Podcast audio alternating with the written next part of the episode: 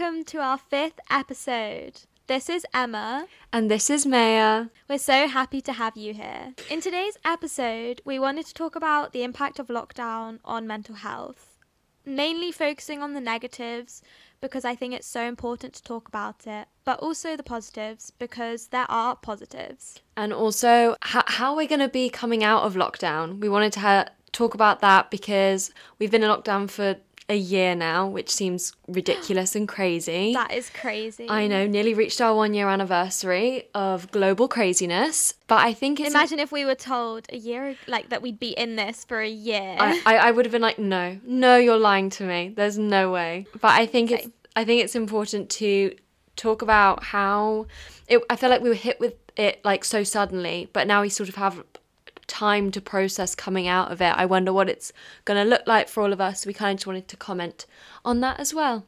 Shall we dive right in with some of the articles that we've been reading? Okay. Em sent me these in the week. So I was scrolling through the BBC, uh, as you do, and there was an article. It was published actually a little while back on the 6th of October last year.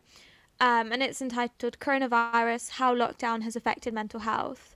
But a lot of the points raised are still relevant because, surprise, surprise, we are still in lockdown. Um, so basically, the article is structured from the perspective of four um, people of kind of different ages, different backgrounds, and I just thought I'd read like a couple of the quotes from them because it's, I mean, I just related so much to them.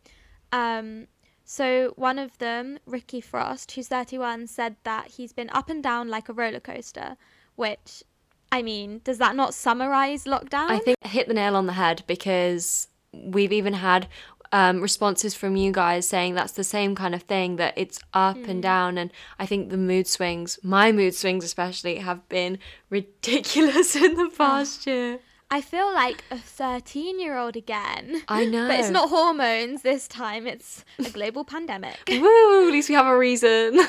Reason that everyone can relate to at the same time. I think that's the thing about the pandemic that was so striking and strange was it was like a global mm. like like I feel like we've never been through a time where the whole of the world is going through exactly the same thing.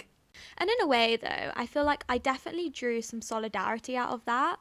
Oh, definitely. I think the fact that you could FaceTime your friends and do these Zoom quizzes from home and know that everyone else wasn't really doing anything with their day or couldn't Yeah. do anything, couldn't go outside, definitely helped the fact that, or especially for me, and you're probably the same, that naturally being a busy person, you could kind of take a step back. Because I feel like the Yeah. first month it kind of was like, okay, our exams are cancelled, we've got no uni, it kind of feels like a bit of an early summer. Oh, it definitely did. I I mean, I celebrated at first when exams were cancelled because I was like, oh, this is great. No exams, no more, I don't know, like assignments. I mean, I did still have the assignments, but then after I'd handed them in and they'd been marked, they discounted them, I which know. was really annoying.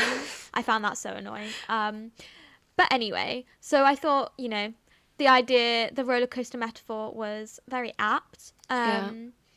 And then another one is just someone saying how they suffered creative burnout, which I, as a creative, and I'm sure, I mean, everyone's creative in their own ways, definitely suffered. Um, I think one thing he focused on was that a lot of people said, if you're not working your hardest now, you never really wanted it. And that is so true in the, not the statement, but the fact that that put so much pressure on us creatively. Yeah, uh, completely. And everyone turned to social media. So it was just constant tr- streams of like what people were up to, what people were doing. People were baking new things, people were starting new hobbies, people were doing new activities. And it was like, use this time whilst you can because we've never ever had a time where it was where you've got months of no other pressure. So do that thing that you've always wanted to do. But at the same time, like, I mean, that a guy in the article talking about his creative burnout, I think hit so so close to home for me mm. because I think it really felt like I really wanted to do so much. And looking back on it, I'm like, oh, I could have done this, I could have done this, I could have done this, but it totally was different environment, different atmosphere. We were honestly living in these unprecedented times. It's so easy to beat yourself up in hindsight for not doing too much, but at the time, I feel like we, like as as humans, we couldn't we couldn't compute what was happening. No, we were in some sort of kind of hibernation, safety, disaster protection mode, weren't we? Yeah, Um, absolutely. I mean, obviously it's great to throw yourself into things and I I did it as much as the next person, but it comes to a point where it's no longer you choosing to, but it's feeling like you have to. Yeah, and stress does some strange things to mental health. It's detrimental to it. And I think we had it came so quickly and so suddenly. It went from, oh my gosh, like all our exams are cancelled, like, oh, there's no more uni, to uh, all the workings out of getting home and then being at home for months and months on end. I hadn't been at home for that long since I'd left home for uni in September Yeah. of 2018, and this was March 2020. Yeah, and I don't think any uni students thought they ever would be at home that long again. Do, you, do you know what I mean? No. Like, if I can post uni, I'd like to move out. You know, Um, Absolutely. and so I just never thought that I would ever spend months and months in this room at, at home. You know? Yeah. Um, well, I'd never. I remember when you texted me the day kind of exams were cancelled and you said, "Um, what are you doing? Are you are you going home? Like, what's your plan? I'm so stressed." And obviously, you were still in Spain at this point, and yeah. I was also quite naive. I went into it thinking, "Oh, it's not that serious, you know, it'll blow over in a month." So I was just like, "I'm gonna stay. You know, why not?" Yeah. Honestly, the ang- the anxiety for me was just not good. As soon as like it was like, oh, with n- there's travel restrictions, I was like, okay, Maya, you need to be serious here. You need to think because you cannot get stuck away from your family Yeah. knowing that you you can't get back. That would just not be good for you. also because Spain was bad and they were in a lockdown kind of pretty immediately, um, weren't they? so uni got cancelled on the Friday, and I got Yeah. a text from my dad on the Saturday morning being like, "Oh, I think you should look at coming home." And I was like, "Oh, do you know what? Like it'll be fine. Like I'll book Tuesday or Wednesday next week, and it'll be fine." And then I got a call from him. and He was like, "They've just turned around a flight over France that was going from Glasgow to Malaga," and I was like. They've what? They turned it round, and he was like, it was literally over France, and they spun it round because they were like, the French board, the Spanish borders are not letting international flights in, and I was like, oh my god, I, I won't be able to get home. So then Sunday morning, I booked the first flight out, and then the whole time my flight was so delayed, and I was so stressed Mm. about getting on that plane.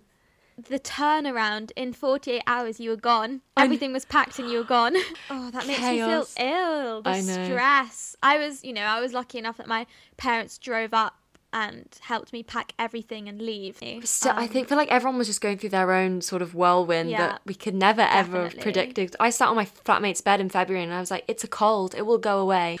my mum came to visit me kind of two weeks before I think it all kicked off, and she was kind of a bit hesitant about traveling up um, because it had started getting really bad in kind of China and everywhere else. And I was just like, why are you stressing, mum? It's not going to be that bad. Come up. Don't, you know, I'm not going to see you for six weeks, you know, otherwise. Yeah. So come up. And yep, well, we all know how it ended. And here we are in 2021. but I think something uh, tied to that that we first wanted to talk about was this whole hustle culture in lockdown, sort of finding like perfecting your true self in lockdown and using the time as this sort of space to be the best person that you can possibly be and just kind of talk about the effects of that. I mean, um did you feel the I guess the strain of hustle culture? Did you feel that you had to adhere to it? I think it's been this has been the worst lockdown for me in terms of the strain of hustle culture just because you know first lockdown Edinburgh University was already like term was only I think another 2 or 3 weeks anyway Yeah. um and I kind of had a couple of assignments and then I was done. I was pretty much done with the year and because there were no exams, I just I just had a massive break of work and I didn't feel bad about that because I knew there was nothing I needed to be doing. Mm-hmm. But this lockdown, oh my god, you know, Really? I just have I lost all motivation for kind of 8 weeks, all of December. I mean, all of December I took a break just because it was holidays, but then Mm. January I could not motivate myself to touch my long essay or anything else really. Yeah. Um and I found that really hard because everyone else was working so hard and I just wasn't and I just I hate not kind of I hate feeling unproductive or that I'm leaving something to last minute. Yeah. But equally I just had no motivation. I just didn't want to do it. I think that's hard as well. I think when you're so used to like doing it and wanting to be on top of it that as soon as you're mm. like why do, why don't I want to touch my essay? Why don't I want to do this? Like why don't I want to be be be what I'm usually Yeah. like? It's I so jarring. It's so jarring. It's it was deeply rooted in the fact that I wasn't busy. When I'm Yeah. busy, I just really plan my time accordingly and there'll be an hour for this, 2 hours for that and it's all pretty kind of structured and I know I know I need to fit things in because if I leave it then I won't be able to say go out or see this friend for coffee. So, Yeah. you know, and that's important to me, but I, I was I'm doing nothing, you know, I'm at home, I'm just sitting in my room. I spend most of my time in this room at Mm. this desk and I just could not motivate myself to do it. I think it must have Um, been really hard as well because you thought that you were going away and you thought you were going to be able to get out. And I think when you have, I know you're like me, when you have a plan, you like to follow through with that plan. I and I think as soon as that's like taken away from you, it's really hard to kind of work out what the next like path is going to be. You kind of need some downtime to be like, okay, Definitely. so it fell through. What can I do next? It was also quite a limbo stage because Mm. Spain kept the reason we couldn't get to Spain was because because the borders the Sp- Spain had closed the borders to UK travelers because of the new variant Mm. um, because Erasmus travel for essential uh, as an essential part of your degree was counted as kind of permitted travel um, and they kept extending the the um, ban for UK travellers by two weeks. Decided we might try again at May or whenever, but not for now. everyone says at the moment don't plan. Like we can't plan anything. Yeah. it's really hard to plan anything because as soon as you plan something the plans fall through. And then it's like building up this hope and this expectation which is definitely something that i found during lockdown the first lockdown. I think that was the hardest one for me.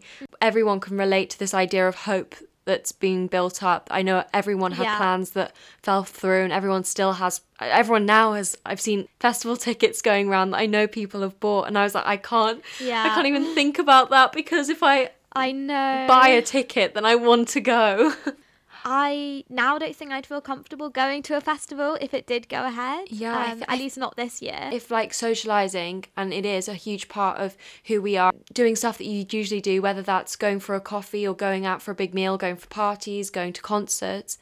If we don't want to go to those things, I wonder how that's going to affect us. I think everyone's just gonna have to take it day by day. Um, Yeah. we can obviously get into that later on when we focus on the kind of lockdown leaving plan. What about you? How have you found even this lockdown or just all of it in general? I know you've spoken a bit, but Well, first lockdown, I think was as I've said, it was definitely the hardest for me because, like I said, I hadn't been at home for like that um, continuous amount of time since September, which usually I don't think would ever be a problem. But we started the lockdown in Spain, and then before all the borders kind of closed, we got the last flight from Spain to Cornwall because my sister was due to go for an interview at like her new college. So we were like, oh, that's obviously going to go ahead. So we'll just fly and get there. we'll we'll be in Cornwall. You know, it'll be the new home, so we'll be there anyway.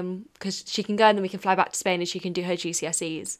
Well, obviously, none of that happened. yeah. So uh, my sister and I were sharing a bedroom. Yeah. So it was we were in each other's space, and she went from fourteen to sixteen, which is a big jump from That's a big jump. we were both of us together in this room and i think we found it so hard to kind of work around each other. She was still doing online school but an hour she was like an hour behind because it was spanish time. It was just mm. all a mess and i think we found it really hard at first to kind of to just kind of establish a routine that worked for the both of us. And then lockdown 2 I wasn't here for most of it because we were I was sort of doing the mm. limbo move from Scotland to back to the UK. Oh yeah, I remember that. Yeah, so I think that one didn't didn't really feel like a proper lockdown. And then this one has actually been okay because I've had uni work. But I, Yeah. I'm one of these people that I really need a routine. I need someone to be like, you mm. have to go to your tutorial at 2 p.m. Like, which is what I've really liked about online learning is that there's literally no excuse for me to say no.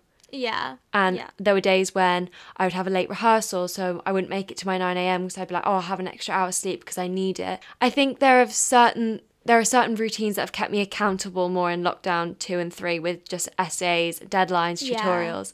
I think lockdown one, it was the fact that there was it was big stretches of time in your day Mm. and i definitely felt that creative burnout because i was like oh i'm not dedicating time to my degree because everything's been cancelled so i should Yeah. work on self tapes and i should work on vo- vocal reels and there should be something that Mm. i'm doing but i just didn't have the creative space Yeah. to kind of channel that or motivate myself to do it And also, something that has in the past kind of weeks has been on my mind, probably for the past year, is just like anxiety about post lockdown job market. oh Um, i know because there's such a hustle culture at the moment, but also like what are we gonna what's it gonna be like? What are we gonna have what routes are gonna be available to us post lockdown? I know. I think, and I think it's such a strange thing to consider because obviously we've had the the 2020 graduates, now the 2021 graduates. I'm hoping Yeah. we'll probably establish some sort of normality by. I'm hoping it'll be pretty normal by January of 2022, and then we graduate in the May. Yeah. So I don't mean to Where stress. does that leave us? don't mean to stress anyone out, but it's definitely a point to a point to consider, and a point where I'm like, I really wonder where where all of this is gonna go. I think there are going to be quite a few panic masters. I oh, I was reading an article about this the other day, and I think it. A lot of people were just saying that they want the support of university schedule. Like we know our university schedule, we know what what to do. It's the the big scary world is where it all I becomes a bit ambiguous. and also, just job hunting is exhausting. oh my gosh! I mean, Ugh. speaking to one of my friends, she graduated last year in May twenty May twenty twenty, and she just got a, a, a job in the in the sector that she wants to work in. yeah. But she said oh, that's amazing. And she said, Maya, the amount of times I've applied for stuff and been rejected, the amount of applications I've sent through. And I was like, oh. That you oh. don't even get responses to. I just keep thinking, what can I, Emma Gill, bring to this market, or what what's what new thing can I bring? And I'm always just like, I nothing. There's nothing new I can bring. I know, I know. And then I see people on TikTok and I'm like, right, I should definitely start a TikTok account. It's like, no, Maya, no one wants to see that. I think that's panicking to too see much. it. I I want to see it. Maya, I will be your one follower. Just please. Thank you. Um, I'm one of these people that really needs a project and I need something to channel my energy Yeah. to because otherwise I feel like I just have all these thoughts floating around. I don't know what to do with them. Ugh. And I know you don't journal, so I you need something to let it out. I know. That's that's why this podcast is just my inner thoughts in waffle. um, have you found any? I guess if we spin a more positive light on it, everyone knows that you know the the burnouts of lockdown, the the how f- bad it got so very quickly. Have you had any? I guess coping mechanisms or things that you put into your routine now that you started in lockdown that have helped you and maybe could help our listeners? Yeah, so I think one of the things I did at the start of lockdown, number one and this one, is I'd compare myself to other people to how productive they're being. I'd I'd watch their kind of day in the lives, which would be like wake up at six, kind of do two hours of work before breakfast, get a workout in. I don't know, Yeah. crazy days, which I'd just be like, oh my god, I'm doing zero percent of this, like Yeah. not even close. And um, I found that really kind of toxic and harmful. So I just, I mean, I just kind of stopped watching those types of day in the life. But yeah, so I've just kind of tried tried to stop comparing because as we all know comparison is the thief of joy Oh, Um, look at you the- hitting know, all the age- wise words. age old cliche um but very apt i think Yeah. and so yeah i just try and gain a bit of perspective and make myself a doable routine. As you say routine is important. Um i try and make it flexible. I don't want to be too rigid with myself but having kind of a rough structure to every day um you know starting my day with yoga and then a nice breakfast easing myself into some work getting a walk or some sport in there i think Hmm. those are my kind of my doables and my non-negotiables. Um, and they've really helped. Yeah. what about you Um, I think kind of along the same sort of lines. I think my other the other thing that I've really found I've had more time for in the last year that I've always really wanted to do is kind of read the books that I want to read and not just university material because I usually get to the end of the the year and I kind of feel not burnt out but just not really in the mood to digest Yeah. any more book and I usually kind of take the summer off and I might read the odd book here and there, but I never usually, you know, indulge in Yeah. big amounts of literature and material that I really want to read. And I had this mm. really long list of books that I'd been, you know, cultivating for a really long time.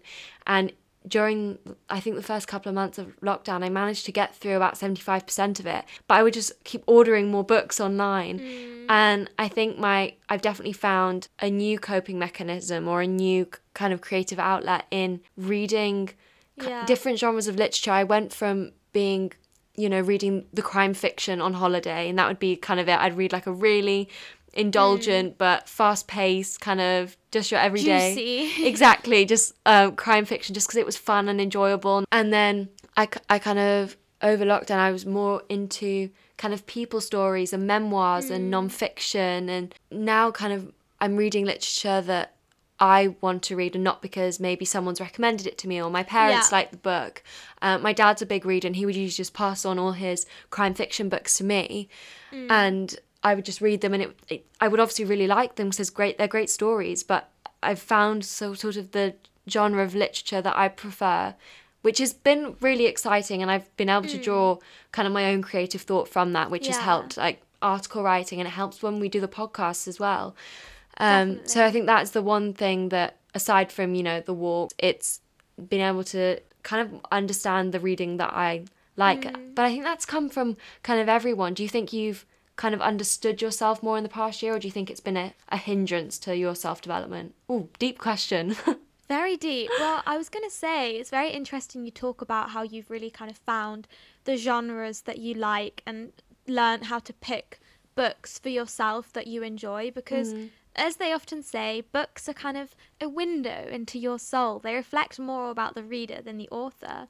Um, so that's really interesting. And I would agree. I've definitely kind of discovered more about myself, um, my likes, and my dislikes, just things that make me tick and I don't know, things that calm me. Um, and I mean, I've always been a big reader of what I would, what I used to call quote unquote trash novels. So novels that were really fast paced or fun or had a great storyline, but the language wasn't necessarily the best. Tot- I'm Um, totally on that level. yeah, but which I still sometimes do because you know we we stand a good story, a Yeah. good storyline. but I, I just recently, or you know, in the past year, have really. I have fallen back on some comfort reads just because in the pandemic I need the creature comforts like Harry Potter. I've also just expanded kind of I've read more diverse authors that before I'd maybe been reading more kind of I don't know Eurocentric novels. Absolutely. um, That's definitely something I can second as well. yeah. And also maybe novels with um, more diverse characters as well, or you know, exploring different sexualities, people Mm. exploring different cultures, or um, just with lots of identity questions at the core of them. Yeah, And in a way, that's helped me um, kind of grow as a person, and also just discover things about myself, which has been a great journey. Yeah, I'm definitely more at peace with myself than I was a year ago. Yeah, I think as well it's been quite crucial for us to have this time at the start of our early 20s as much as it's been, you know, an annoyance mm. because I totally I think you put it perfectly saying that books about with questions of identity at the center of them and I think it's having that time to sort of properly digest and understand what mm. they're saying has just opened me up to I think just to be a better writer to be just to understand more about the world which I think has yeah, been definitely. like really beneficial for myself Yeah. and I think something that I definitely needed because usually I I, I, I read a book 'cause- and I read it quickly because I want to get through it or because I've got a million other different things to do. there are so many things in books, so many questions raised that I had never even stopped to think about, like about myself and about those around me.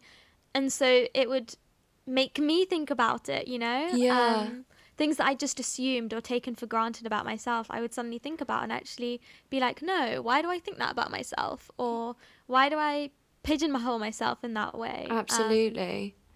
so yeah, that's been interesting, and also it's taught me to challenge just my assumptions. Like I remember oh, yeah. reading Little Fires Everywhere, and just just assuming that the main character was white. You know, that was just an assumption um, that I had, and Yeah. then I watched the series, and you know, um, was it Mia? I think Yeah, Mia. was- Mia, and I don't know what the daughter was called. Can't remember. Oh, that book But- was amazing. Yeah, amazing. You recommended it to me, I think. I did, yeah. and she wasn't white and i was like oh like why did i assume that um so just things like that really important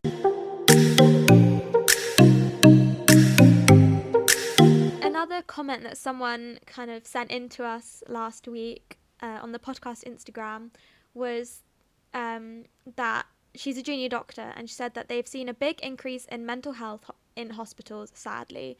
Um, and so kind of you know despite all the all the positives i think it is important to remember that mental health has suffered a lot which i mean someone else said that in a way because symptoms of depression have become so common due to lockdown it's made it easier to deal with because there's more discussion about it i don't know if you can follow me in that train of thought but um, yeah. even though there's that side of it, it's also, you know, it's important to remember that some people are just kind of, they're really in survival mode. idea that mental health has become kind of the forefront of conversation is so good that it is so you know it's kind mm. of eradicating those taboo associations it Yeah. had and it is really being kind of cracked open i think also as well i can't even imagine and that listener's a junior doctor i cannot even imagine what they've seen in the hospitals mm. I think, yeah, the kind of roadmap to to leaving lockdown is an interesting one because a lot of people have take have been split and divided by it. Yeah People either see it as the light at the end of the tunnel and kind of a promise of good things to come, and other people say, just don't plan, I can't think about that because we're just going to get disappointed. And so it's really, yeah, I think it's really divided people. Oh. And for some people, it might be that kind of boost they need, and for others, it might. it's so it starts so slow. It starts really from you know we've mm. got like Mo- April twelfth when kind of all the non-essential shops go back, and then you've kind of got the May seventeenth kind of deadline, and then it's the June twenty first when everything when life's meant to be back to normal. Mm. So I think it's quite hard to process, and I think you could Yeah. gain you know hope and motivation from it as much as you could question it and mm. doubt it. I think for me, I'm taking the kind of it's the first light at the end of the tunnel that we've Yeah. had approach. But I'm not I'm not thinking on the 21st that we're all going to be out clubbing. I just think it's nice that it's the first time anyone has ever spoken about an end to this. Yeah. So the fact that that someone you know high up in the country uh, has said that there's going to be an end to it that's been a nice thought Yeah. Another one of our listener sent us a lovely list of all of the positives of her lockdown experience. And she said that there's been an increase in smaller gestures. It's just oh. those things you know that someone's thinking of you and someone's taking the time out of their day to do something that's going to make you smile. and also be aware like i think because everyone's mental health has been affected mm. big or small everyone's mental health has been touched by this pandemic that people are now more aware of the small gestures that make a difference Yeah. whereas before if i'm not saying there are people who've never experienced bad mental health but i think in general if you haven't kind of gone through it you might not be as aware about the impact that these tiny little gestures can have and now everyone is aware I mean, how do you think coming out of lockdown, do you think that's gonna do you think that's gonna persist? Do you think people are gonna be more understanding, be more aware? And how long do you think this awareness is gonna last? Because people have very short memories. True, and it's it's like the classic. Oh, when you have a cold, you think I'm never gonna take breathing for granted again. you know, Literally. never. That is a and then great Two days later, your cold's gone. You forget. You know, you just forget the pain and not being able to breathe at night. Yeah. Um, yeah. so I don't I don't know how long it's gonna last. I think it will vary, obviously, depending on the individual. But I think, you know, the way that society works and kind of even jobs, you know, working from home is going to be become more common. Um, you Yeah. know, online learning's probably going to be more common or versions of it. Um, so I think people in general are going to be more kind of conscientious of staying in touch and checking in checking in on people that they haven't seen for a while. Yeah. Um, Definitely. Whereas before, I think it was so easy to just like forget about people and never check in. I think it's hard as well because I've definitely experienced the kind of the opposite at the same time where I will someone will reply to me and mentally I'll think I've replied to them and then I scroll down to my messages two weeks later and there's this message from three weeks ago and I'm like, oh my goodness, I can't believe I never responded to that. I think it's one of those a lot of my friends have been kind of saying the same thing, especially during the first lockdown, that it really was just hard to keep on top of things because you weren't really on top of yourself. So mm. I think it's a, being aware about how much those, you know, those messages and text back mean to people, but also at the same time, there's this newfound understanding that maybe if someone doesn't reply to your text, it's not because of, you know, Ignoring. that you've fallen out or because they ignored you. Yeah. It's because that they're going through, you know, their Something. own kind of thing at the moment. Yeah. And when they've got breathing space, head space, they'll text you back. And I think that's yeah. It's kind of created these these safety nets around friendship Definitely. that have had to survive more. I think just remembering that everyone is doing their best. So, you know, if they don't reply to you straight away, it's not because they're ignoring you. It's probably because they've had a tough day or maybe they're taking a day off their phone or yeah. I don't know, so many reasons. I also think that one thing coming out of lockdown, I think walks will be more normalized even though people feel yes. like they're fed up of walks but i also think that it's going to be kind of the new, I don't know, SoulCycle hot yoga. yeah, we're going to be the walking generation. we literally will be. I can feel it. I feel like it's become my new favorite way to exercise. I'm not mad about it either. Uh, as in, like, it's a good thing. I'm very happy. yeah, me too. Um, what else do you think is going to be I guess lockdown habits because I think banana bread's gone out the window. But what else do you think is going to yeah. be going to be normalized coming out of lockdown? I'm not really sure to be honest. Or maybe letter writing. I letter writing to long distance friends. I think that will stay. I I always wonder because obviously everything's gone online. Do you think it might kind of go the other way and we'll end up I don't know playing CDs and reading books yeah. instead of reading online? I think there is a bit of an an, a movement away from the digital craze. People buying vinyls and record players. People, I don't know, a lot of things that people are just deciding. Oh, I'm I'm gonna get a brick phone instead, you know? Or yeah. I don't know. I read an article the other day, and this girl swapped her iPhone for a flip phone. She has the best decision she's ever made. Exactly. So there is a bit of a movement away from it. I think having spent so much time online, yeah. people just want a bit of a breather think that'd be a fun social experiment to see how like see what life would be like with a flip phone because I can't imagine yeah. ever being out and not being able to just like instantly check anything. I know it's it's kind of bad though. I've just re-downloaded the Forest app. I don't know if you ever got that. So I've just re-downloaded it and I've decided I want to start using it again just during online lessons or or when I don't want to be on my phone for an hour because then because the tree will die if I go on my phone. Yeah. I know I won't. Whereas otherwise I'll just go on it every like 10 minutes for 30 seconds. Yeah. Just I, for no reason. I know, literally, you know? I do that. I, f- I like, I tap it, like flip it up, and then just like stare at it, maybe do like a couple of scrolls through Instagram, and then just turn it off. Yes, that's what I do. I'm so glad I'm not the only one. I literally do that. Or I'll, I'll do it on Snapchat. I'll just like go on Snapchat, update. No one sent me anything because I'm the only sad person on my phone for every 10 minutes, and then I go off it, stare at my screen for a bit. yeah, my, my sister said that to me the other day. She goes, you, you know, you do this thing where you'll, you'll be typing, you'll be in the middle of like, I don't know, an essay tutorial notes, anything, and you'll just look at your phone, you'll flip it up, and you'll scroll it for like five minutes, and you'll switch it off. I was like, oh my god, the fact that you've pinpointed that. God, we're in it together, May. We're in it together. I know. honestly, my phone time. I honestly, I it was started. It was funny at the beginning, and now it's just not. yeah, now now it's just not. Yeah, I don't know. Do you have anything else to add? I read a really interesting point the other day that I'm actually going to bring up. They were saying that there's a, there's this thing called just speaking about stress and lockdown, but there's this new thing. The art, the article's titled "What the heck is positive stress?" And apparently, mm. it's like the wellness philosophy of intentionally going beyond your comfort zone.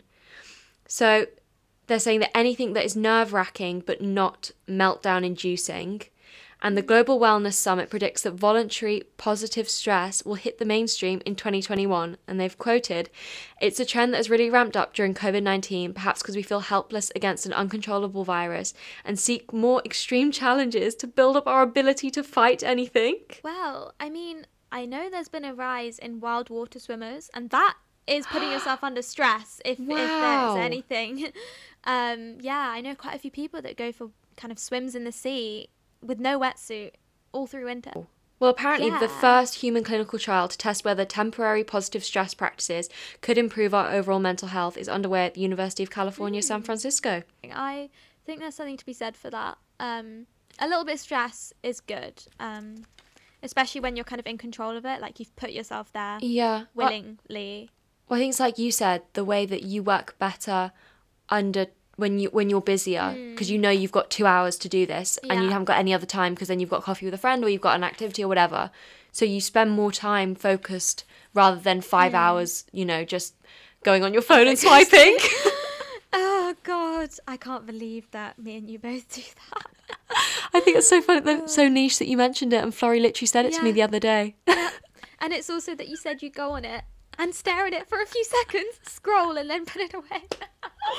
oh, we just oh, Listeners, if you do the same as us, let us know, or are we just going crazy? please let us know. We'd love to hear about anything that you guys have found during lockdown, or any other things that you're thinking about coming out of lockdown, or just I, I'm so interested in people's like lockdown brains because I feel like it's just so different to normal life. Definitely. You know, we always love hearing from you. So just feel free to message us on the podcast Instagram at metime underscore podcast. So, um, to finish up, do you have? First of all, I didn't ask you how your week was. Do you have any anything to enlighten us with? Any gratitude points to end on? I had a productive week. I actually finished the first draft of my English kind of dissertation. Great feeling. Um, and I'm definitely gonna take a little bit of time off now so I can edit it with fresh eyes. So yeah, that was that was a big win. I'm I'm grateful I put the work in in the end. I do have to cut 2,000 words out of it though. Oh, good. Yeah, so there's quite a lot to do. But anyway, what about you? Anything you're grateful for or a highlight of your week? I think the highlight of my week will probably be work related as well. It's been a, it's been it's been a. Productive week for both of us. What about your cultural recommendation? What are we going for this week? So I'm actually really excited about this one. I'm only about a quarter of the way through the book. I just bought Clara and the Sun by Kazuo Ishiguro. It's his latest novel. Um, oh my god, it is so good. It takes like one page to get used to, and then you're in. You know, um, it's written so well. The language is good, but you know, without being heavy. You know, it's not heavy at all. Yeah. Um, it's such an interesting concept. Do you want to? just- Do you want to give us like the I don't know the synopsis if you have it? I'm yeah, intrigued. So, roughly, it's from the perspective of an AF. It means artificial friend. So she's she's called Clara. She's an artificial friend, and she's essentially like a robot, but like a humanoid robot. Um, and they're it's in this kind of dystopian world that doesn't seem like a dystopia, but the children are like buying art their parents are buying them artificial friends and i'm not super far in i there's gonna be classic ishiguro style a big plot twist and something Of revealed, course. but i don't so i don't know why but for the moment it's you know they all have dodgy social skills a bit like we will after lockdown Oh my God, they do most of their learning online That's so um, interesting. so interesting and it's kind of her story as far as i've got into she's just been kind of bought by a family so Goodness, that sounds fab. it is, and also I don't want to promote Amazon, but I have a Kindle, and on Kindle it's only five pounds, whereas it's twenty pounds as like a hardback. How about you? So, tying into, I hope the listeners enjoyed our episode about relationships and singledom, and it's kind of following on from that. So, there's an article in Harp- Harper's Bazaar that was written on the 6th of November of last year. Camille Charrier, excuse my pronunciation, she wrote this article in Harper's Bazaar, and it's called What Falling in Love Feels Like in Your 30s but which may not sound relevant to us 20 year olds barely but it she talks about she was single for seven years after falling out of like quite an intense relationship and then has just recently got engaged but she talked about what she's learnt during those seven years of being hmm. single. It's a really worthy read and she makes some really poignant suggestions and i think in hmm. in our 20s as well it can feel like we should be you know or in an all-consuming love and love that's like hmm. overwhelming. And she kind of just separates it and takes a look back having like now entered her 30s about what it was like. And she's also on um, the podcast millennial love by the independent. So she talks Um, she talks on there about it as well. If you'd prefer a more, you know, audible platform rather than reading, but it's a real, really worthy listen. I think after last week's episode, it kind of felt quite apt. Oh, I love it. Some good suggestions there. As always, they will be in the show notes, um, and you can kind of tap on them because we now have learned how to hyperlink. They will take you directly to that. Um, and if you do try out any of our recommendations, let us know how you get on. Also, if you're enjoying the podcast and it's something that you'd like to talk about, we'd love for you to leave us a review in the Apple Podcasts app. Um, don't have to listen to it on Apple Podcasts to do it. I thought you did. You don't. You just search up Me Time and write a little worded review if you want as well. Um, we'd appreciate it a lot. And thank you so much as well to all the listeners that got in touch with us and responded back to our stories about lockdown productivity. It's really great when we can engage with you guys and share some of the you know some of your opinions and talk about some of the topics that you guys want to hear about because obviously they're affecting all of us and we've had a couple of yeah. suggestions through but if there's any topics that you are interested in or you'd like us for us to talk about, we've got some really exciting plans coming up. If you have anything on your mind, please give us a DM. You can leave us a comment on any one of our posts. We are constantly on the uh, podcast Instagram. So constantly, every five minutes, looking at our Instagram. So if you want to come and say hi and you know distract us from our work for a little bit longer, we'd love to hear from you. As always, thank you so much for listening to this episode, and we will catch you next week. Bye for now. Bye.